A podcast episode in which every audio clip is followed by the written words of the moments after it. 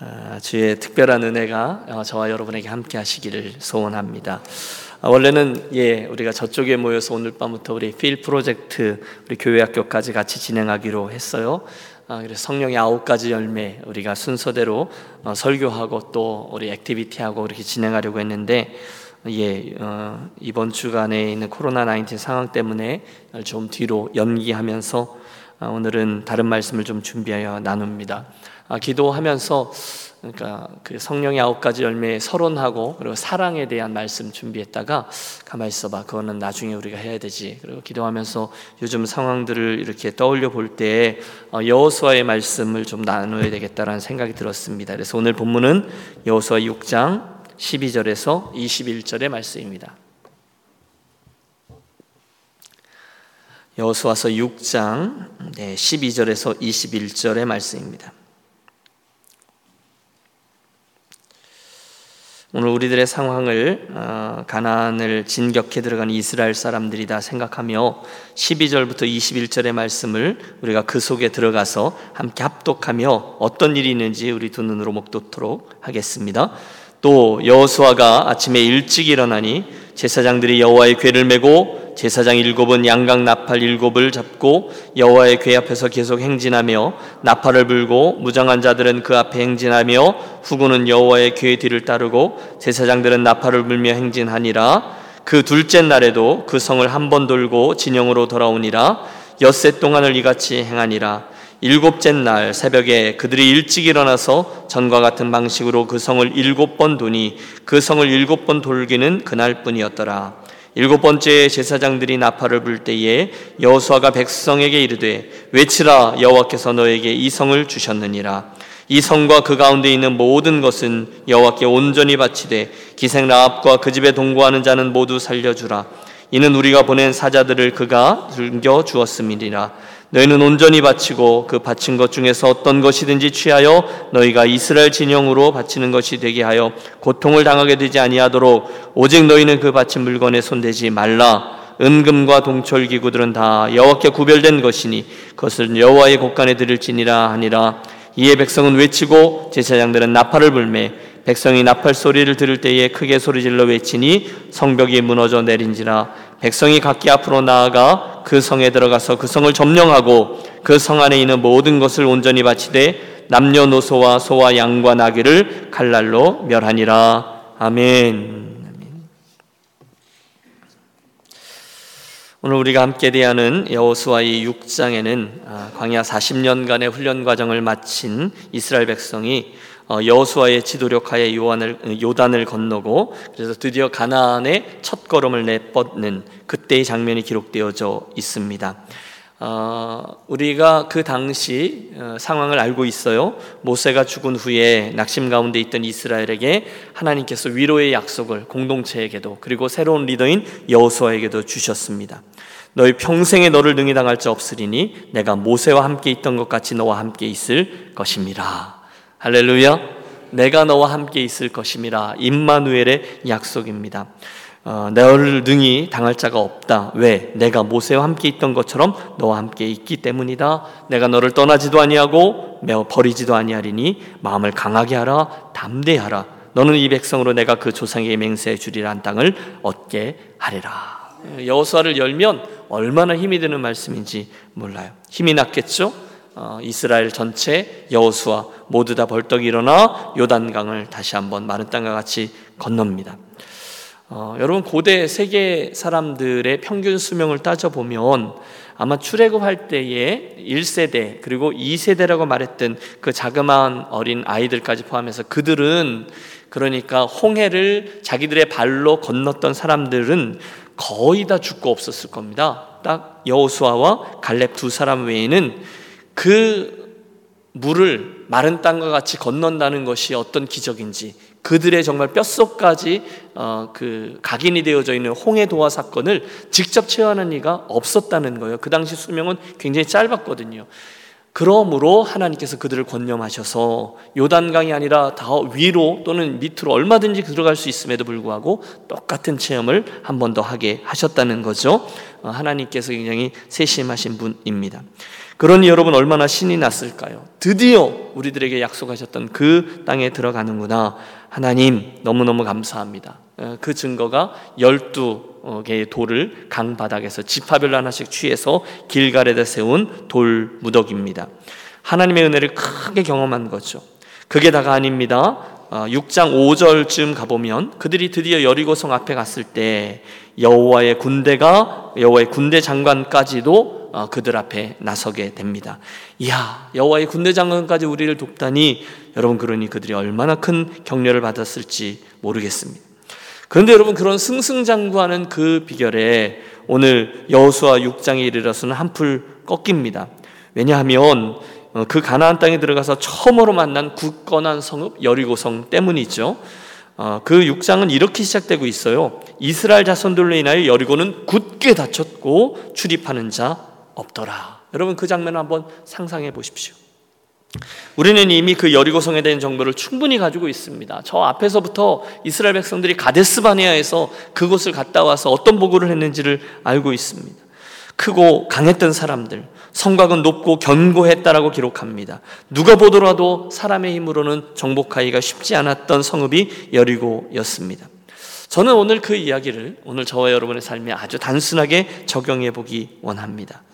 오늘 저와 여러분 혹시 어, 지나간 여정 속에 광야의 하나님을 넉넉히 경험하며 여기까지 오셨을 겁니다. 요단강도 건너셨을 겁니다. 하나님이 나를 사랑하시는구나. 이만큼 나를 걱정하시는구나. 너무너무 감사합니다. 여러분 그들이 길갈에서 첫 번째 유월절을 지키고 또 길갈에서 남자들은 할례를 행하고 그리고 성전 거룩한 전쟁에 참여하기 위한 준비를 다 마쳤습니다.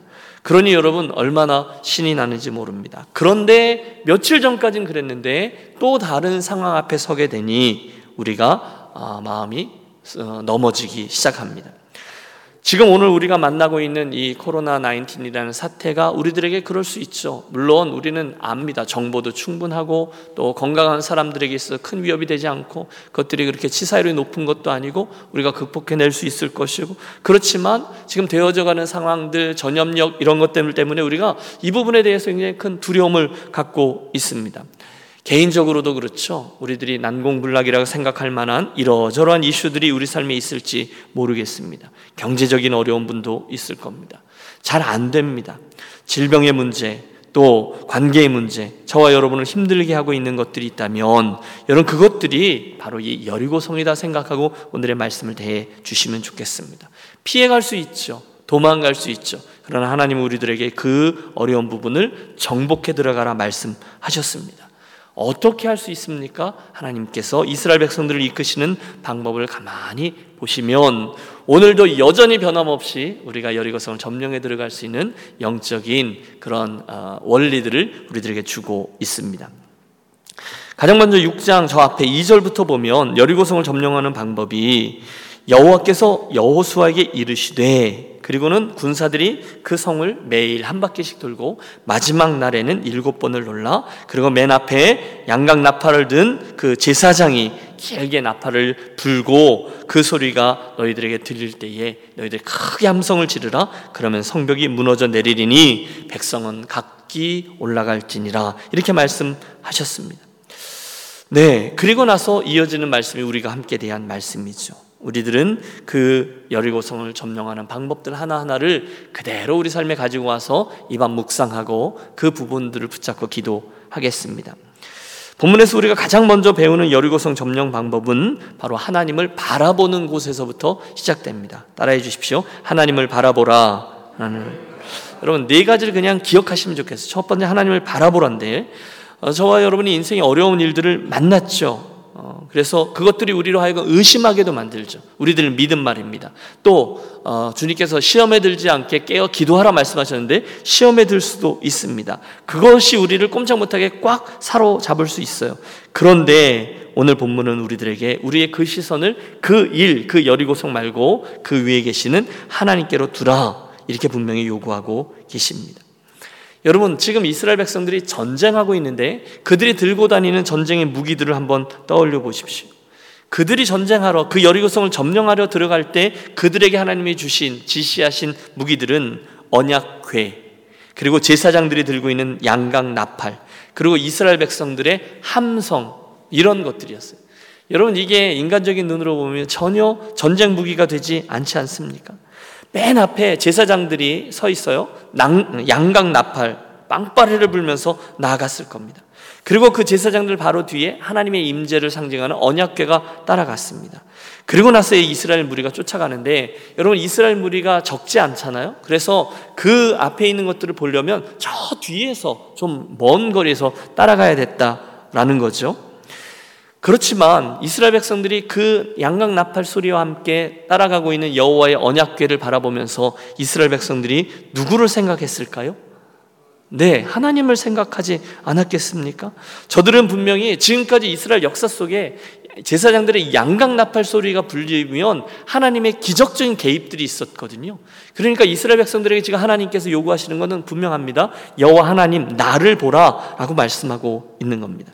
하나님이 우리들을 앞서서 나가신다. 늘 그랬던 것처럼 그분을 쫓아가면 되겠다. 여러분 이해가 되시죠? 그것이 이스라엘 백성들이 여리고성을 점령할 수 있었던 첫 번째 비결이었습니다. 그들에게 중요한 건 그들에게 임하신 하나님, 그들 앞서 행하시는 하나님을 바라보는 것입니다. 그 시선, 영성은 시선 처리 아니겠습니까? 오늘 저와 여러분에게도 동일한 어려움들이 있을 겁니다. 하지만 성도는 단순히 그 여리고성에 있는 장벽만을 바라보는 존재가 아니라 지금까지 내 길에 이 광야길을 동행해 오셨고 오늘도 앞서 행하고 계시는 여호와 하나님 아버지를 바라보는 존재인 줄로 믿습니다. 신실하신 하나님이잖아요. 우리가 노래하죠. 한 번도 하나님 한 번도 나를 실망시킨 적 없으시고 언제나 공평과 어, 은혜로 나와 함께 해 주셨다라고 고백하는 그 햇세대의 하나님, 신실하신 하나님이 오늘도 나의 하나님이 되신다라는 사실을 분명히 믿고 하나님의 양각 나팔 소리와 하나님의 앞서 행하시는 그분의 우리들의 시선을 분명히 고정하는 저와 여러분이 되시기를 권합니다. 이유는 분명하죠. 여러분 뭐 그 상황에서 우리들에게도 참 도움이 될 수 있는 것들은 별로 없는 거죠. 지혜는 짜내고 우리가 최선을 다해서 이것저것 의논을 하고 또 결정을 하고 하지만 사실 진정한 도우심은 여호와 하나님에게서 오는 것이잖아요. 여러분 믿습니까? 우리 인생의 진정한 도움은 천지를 지으신 여호와 하나님에게서만 옵니다. 우리들의 경험 도움은 될 수 있지만 진정한 도움은 될 수 없습니다. 어, 저도 주변에 많은 어, 동역자들과 함께 이 일들을 진행해 나가고 사역하고 선교사님들과 교제하고 또 우리 교우들을 선교사님들과 매치하고 이 일들이 제가 해야 될 일들이죠. 그런데 하나님의 일과 또 하나님의 재정과 하나님의 사람들이 흘러갈 때 보면 예상하지 못한 식으로 흘러갈 때가 훨씬 더 많습니다. 예를 들면 아 이 일은 저분에게 또는 이 일은 어느 교회에게 그러나 그 예상대로 되지 못해요. 하나님의 일은 반드시 예상하지 못한 방법에서 하나님에게서만 도움이 오는 것이죠. 여리고성 앞에 서 계신 여러분, 이 세상 사람들이 생각하는 도움이 또는 내가 생각했던 연출이 또 저와 여러분이 가지고 있던 소유가 또 심지어 친구들이나 친지들이 그 어려움 속에서 진정한 도움으로 다가오느냐 예, 도움이 어느 정도는 될 수 있지만 근원적인 참 도움은 천지를 지으신 여호와 하나님에게서로다. 시편 기자의 고백이 저와 여러분의 고백이 되시기를 다시 한번 축복합니다. 그래서 하나님을 바라보라는 거죠. 또 우리가 하나님만 바라봐야 되는 이유는 저와 여러분이 그 다음 일도 알지 못하기 때문입니다. 그 다음 챕터에 우리 삶이 어떻게 이끌려 갈지는 알 수 없어요. 뜻밖의 일들이 너무너무 많이 일어나죠. 여러분 우리가 어, 계획했던 많은 일들이 차질이 생겼잖아요. 어, 이 일들이 한 번도 우리가 5분 후, 한 달 후의 일들을 우리가 우리 생각대로 할 수 없기 때문에 우리가 하나님을 바라보아야 된다는 거죠. 야고보 사도가 말했잖아요. 보아라, 어, 우리가 오늘이나 내일이나 아무 도시에 가서 1년을 유하며 장사의 일을 보리라 하는 자들아 그리고 나서 하셨던 말씀이 그들을 꾸짖지는 않으셨어요. 그러나 그들의 한계는 정하셨죠. 내일 일을 너희가 알지 못하는도다. 너희 생명이 무엇이뇨? 너희는 잠깐 보이다가 없어지는 안개니라. 예, 그게 우리들의 인생입니다. 그러므로 우리는 여호와 하나님만을 바라보아야 되는 게 맞죠. 세 번째 우리가 여호와 하나님 아버지를 바라보아야 되는 이유는 그분이 진정한 문제의 해결자가 되시기 때문입니다. 믿습니까? 예. 해결자라는 것은 도움일 수도 있지만 해결자라는 것은 그분이 문제의 근원이기도 하지만 그 일의 구체적인 해결 방법을 제안하시는 분이라는 거잖아요. 풍랑이는 바닷속에 두려움 속에 베드로가 빠져들어갈 때 예수께서 어, 믿음이 없는 자여 왜 두려워하느냐 당신이 그에게 해결자가 되어 주셨음을 우리 기억합니다. 그렇다면 여러분 첫 번째 포인트죠. 여호와 하나님 아버지를 바라보라. 이게 이제 여리고성을 점령해 들어가는 첫 번째 비결인데요. 우리에게 있는 일들은 당연히 높죠. 단단해 보이죠. 그리고 우리들의 경험으로 이것들을 쉽게 정복해내지 못할 것 같죠. 그럼에도 불구하고 그것만 바라보는 것이 아니라 그 너머에 계신 그 위에 계신 여호와 하나님 아버지 그분을 바라보고 그분의 임재를 바라보고 그분의 나팔 소리를 듣고 쫓아가는 저와 여러분 되셔서 이번 여리고 성도 넉넉히 감당해내는 우리 모두가 되시기를 축원합니다. 두 번째는 하나님을 바라보고 두 번째는 하나님 앞에서 잠잠하라라는 거예요. 저는 이게 굉장히 인상적입니다. 한번 따라해 주십시오. 하나님 앞에서 잠잠하라. 뭐예요? 조용히 하라는 거죠. 10절을 보면 이렇게 되어 있습니다. 여호수아가 백성에게 말하여 가로되 너희는 외치지 말며 너희 음성을 들리지 말며 너희 입에서 아무 말도 내지 말라 아무 소리 하지 말라는 거예요. 그리하다가 내가 너에게 명하여 외치라 하는 날에 외칠지니라. 여러분 굉장히 어, 묵상할 게 많은 말씀인 거죠. 믿음의 싸움을 감당하다가 우리가 자주 실수하고 넘어지고 이럴 때가 내 말이든지 또는 남의 말이든지 이 말에서 나올 때가 참 많아요. 그런데 그러면 안 돼요. 우리들의 믿음을 깎아내는 말들을 하기가 훨씬 쉽거든요. 대신에 하나님 우리에게 요구하십니다. 조용히 하라는 거예요. 안 그래도 뻔하지 않겠어요? 제가 생각해 봤어요. 내가 그 무리 안에 있었다면 첫날은 그런 대로 참을 수 있었을 것 같습니다. 그런데 두 번째 날부터는 조금 의심하기 시작했을 겁니다. 도대체 지금 이게 되나? 여호수아가 제대로 된 하나님의 음성을 들은 게 맞나? 그렇지 않겠습니까? 세 번째 날, 아니 네 번째 날쯤 되면 거의 터벅터벅 걸을 겁니다. 할 수 없이. 그리고 마지막 날에 일곱 바퀴 돌 때는 정말 인내심이 여기까지 찼겠죠. 중간에 궁시렁궁시렁 되기 시작했을 겁니다. 그랬다면 어떤 일이 일어났을까요? 여러분, 궁시렁궁시렁 되고 불평하고 원망하는 말이 얼마나 파괴적인지 우리는 압니다. 내가 내 영혼에게도 나 혼자 한 말도 부정적인 말과 원망의 말, 하나님 한테 좀 서운한데 이렇게 나오는 말 자체가 우리들의 믿음을 뚝 떨어뜨릴 때가 종종 있습니다. 그러므로 하나님께서 이스라엘을 너무도 잘 아셨던 거죠. 잠잠하라. 아, 그렇다면 잠잠이 여러분 잘 안 될 때, 그리고 하나님께 대해 의심이 될 때, 하나님께서 지금 내 삶을 간섭하고 계시는 게 맞아? 이런 것들이 분명하지 않을 때에 저희들이 해야 되는 일은 성경에 다른 방법은 없어요. 인내거든요. 하나님의 함께 하심을 믿고 지금까지 해왔던 패턴이 맞다면 인내하며 걷는 것이거든요. 오늘 똑같습니다. 그래서 하나님이 그들의 입을 다물라 말씀하셨죠. 10편 46편 10절 너희는 가만히 있어 내가 하나님 됨을 알지어다. 여러분 하나님께서 종종 그런 말씀을 하셨어요. 홍해 앞에서도 그랬죠. 이스라엘 백성들이 드디어 큰 위기 앞에 빠졌을 때 모세에게 와서 원망할 때 모세가 서서 그들에게 말했습니다. 어, 입을 다물라.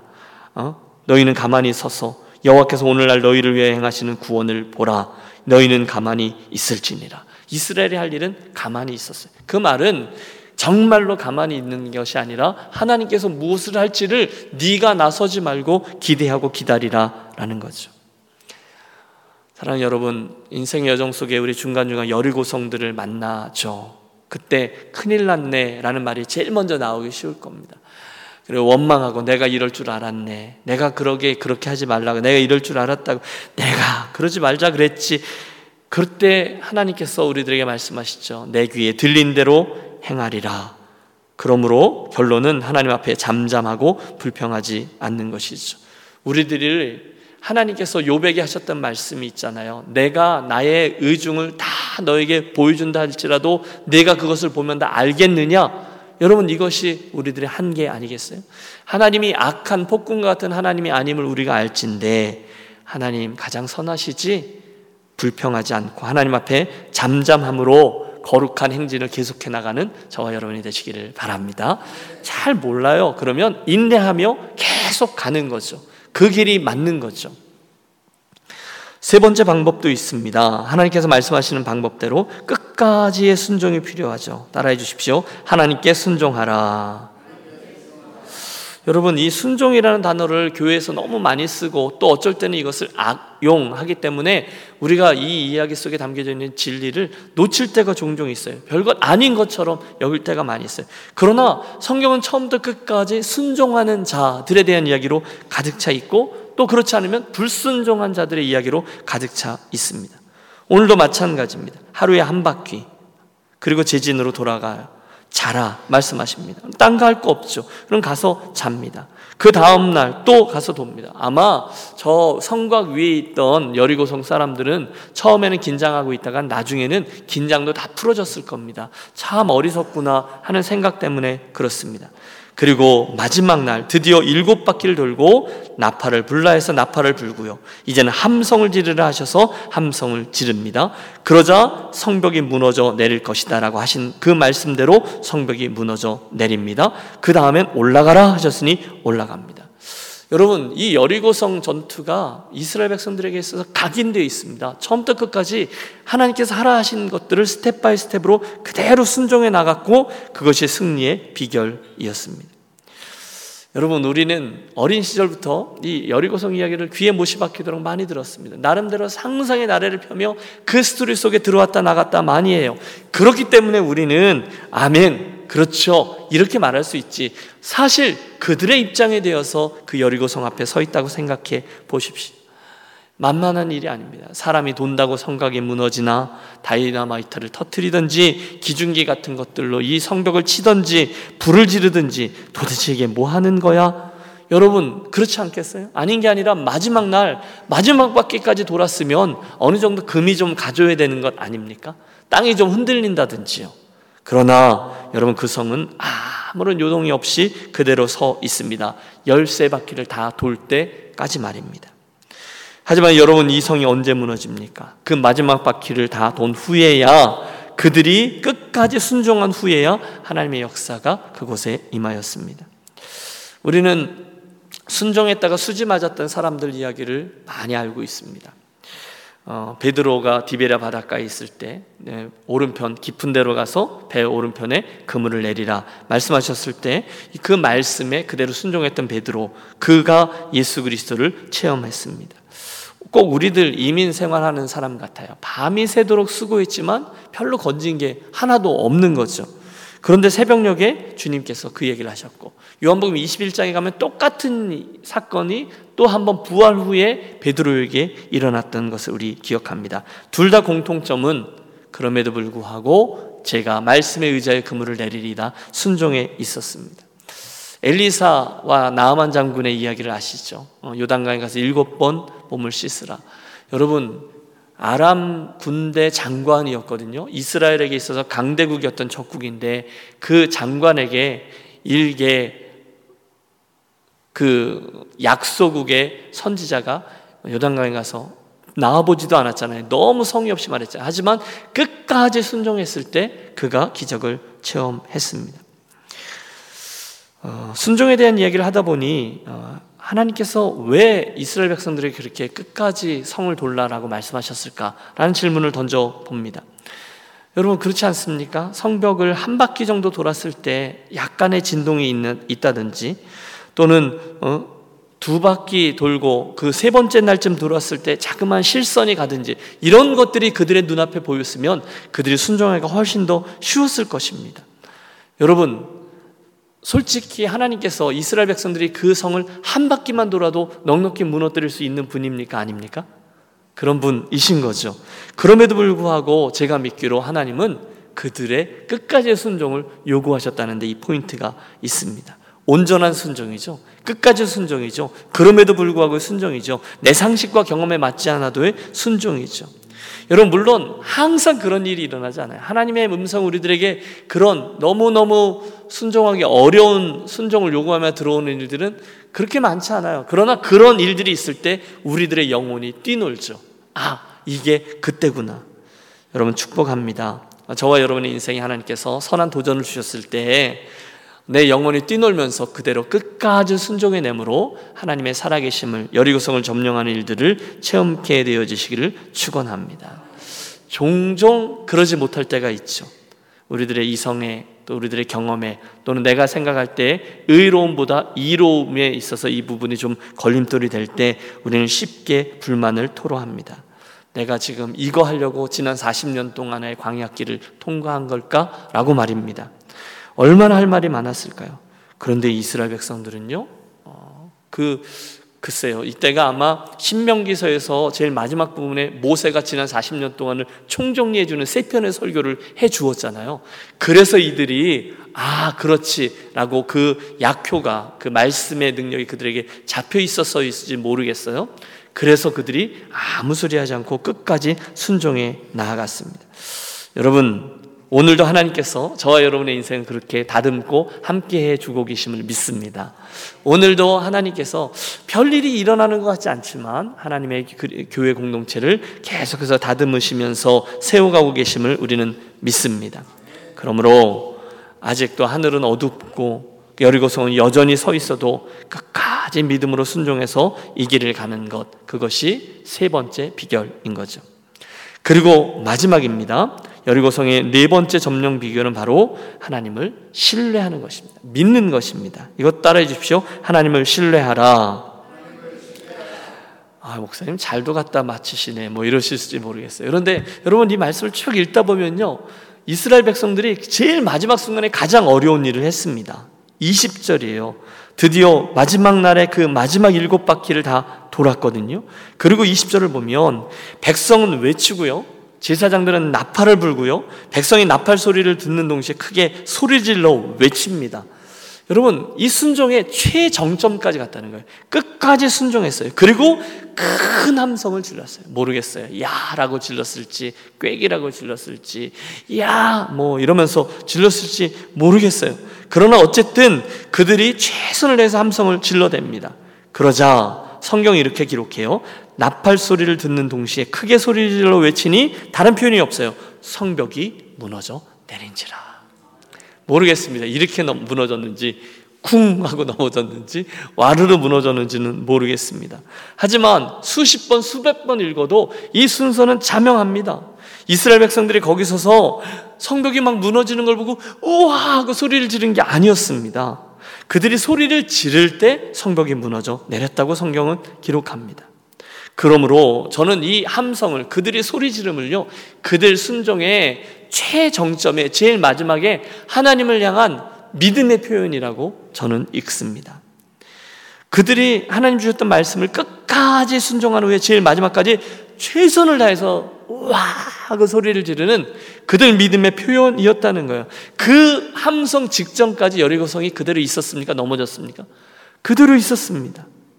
그러므로 여러분 함께 기억하겠습니다. 이스라엘의 그때 그 함성은 하나님의 말씀을 끝까지 순종하면서 하나님 이제는 하나님 차례입니다. 말씀하신 대로 우리가 다 했습니다. 이제는 하나님께서 역사해 주십시오라고 외치던 믿음의 함성이었다는 거예요. 여러분 혹시나 그들의 목소리가 너무 커서 그 성이 무너졌을 거라고 생각하지 마십시오. 대신 그들의 믿음이 커서 그 성이 무너진 거죠. 그 하나님을 신뢰하는 믿는 그 믿음 때문에 하나님이 든든한 여리고 성곽을 무너뜨리셨어요. 여러분 우리가 저 뒤에 히브리서 11장에 가보면 수많은 믿음의 선진들 이야기가 나오잖아요. 그때 이 사건도 기록되어져 있어요. 믿음으로 7일 동안 여리고를 두루다님의 성이 무너졌으며 여러분 요약본이잖아요. 그들이 무엇으로요? 믿음으로 그 성을 무너뜨렸다는 거예요.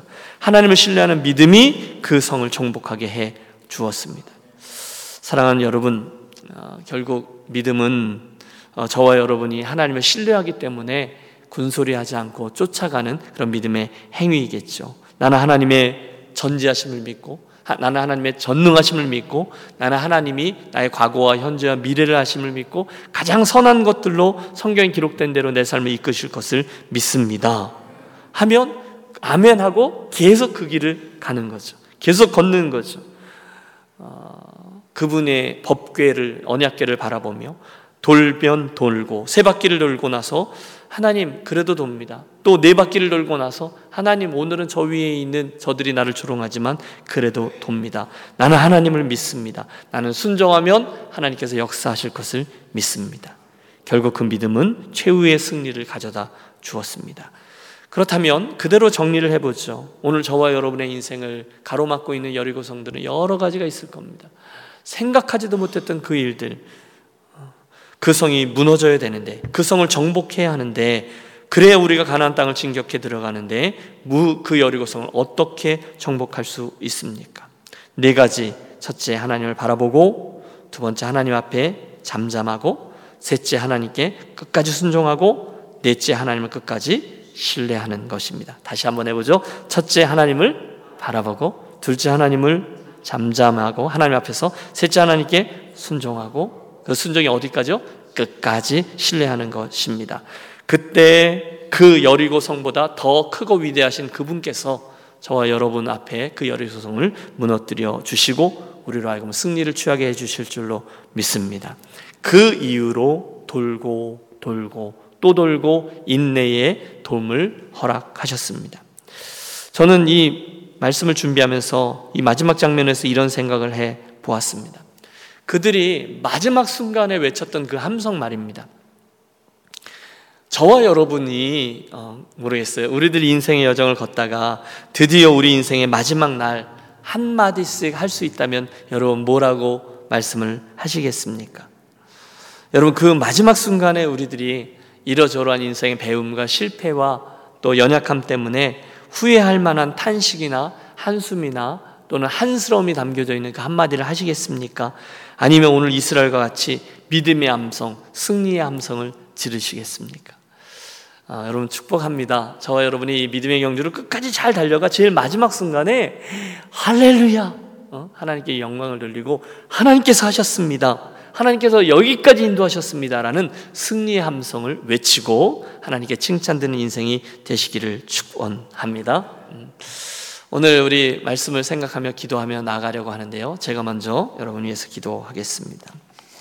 좋으신 하나님, 오늘도 우리들의 인생에 다가오는 여리고성들마다 하나님 우리를 면류해 주셔서 두려워하거나 불평하거나 하기보다 오늘 주셨던 말씀 그대로 하나님을 전심으로 바라보고 하나님 앞에서 입을 다물어 잠잠하며 하나님께 순종하고 나아가 끝까지 신뢰함으로 이 모든 성읍들을 쳐 승리하는 우리 지혜롭고 어, 정말 능력 있는 유년 가족들 될 수 있도록 은혜 나리워 주시옵소서. 주 예수 그리스도 이름으로 기도하옵나이다. 아멘.